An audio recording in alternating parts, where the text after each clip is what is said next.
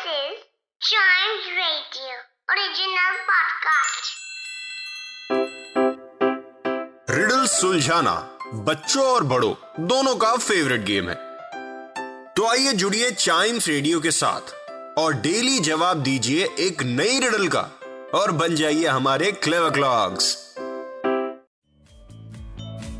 चलिए भाई ब्रेन की एक्सरसाइज करने का वक्त आ गया है। शुरू करें रिडल ऑल राइट क्या है riddle I speak without a mouth and hear without ears I have no body but I come alive with the wind what am I मैं बिना मुँह के बोलता हूँ ठीक है और मैं बिना कान के सुन भी लेता हूँ आई हैव नो बॉडी मेरी कोई बॉडी नहीं है जैसे आपके पास है I come alive with wind मैं हवा के साथ वापस आता हूँ क्या हूँ मैं क्या हो सकता है ये I speak without a mouth and hear without ears. I have no body, but I come alive with the wind. What am I? What am I?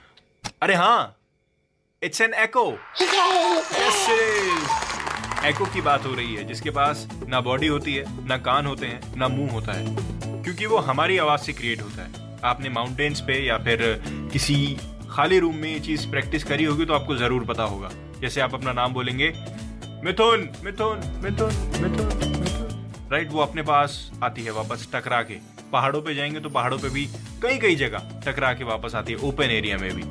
समझ गया ना? इट्स एन एको ऐसे ही क्लेवर क्लॉक्स में आपको ढेर सारी riddle मिलने वाली है क्योंकि क्लेवर क्लॉक्स का नया सीज़न जो स्टार्ट हो गया है। सुनते रहिए क्लेवर क्लॉक्स क्योंकि अगले एपिसोड में मैं नई रिडल लेके आऊँगा। तब तक आप चाइम्स रेडियो के दूसरे पॉडकास्ट एंजॉय करिए।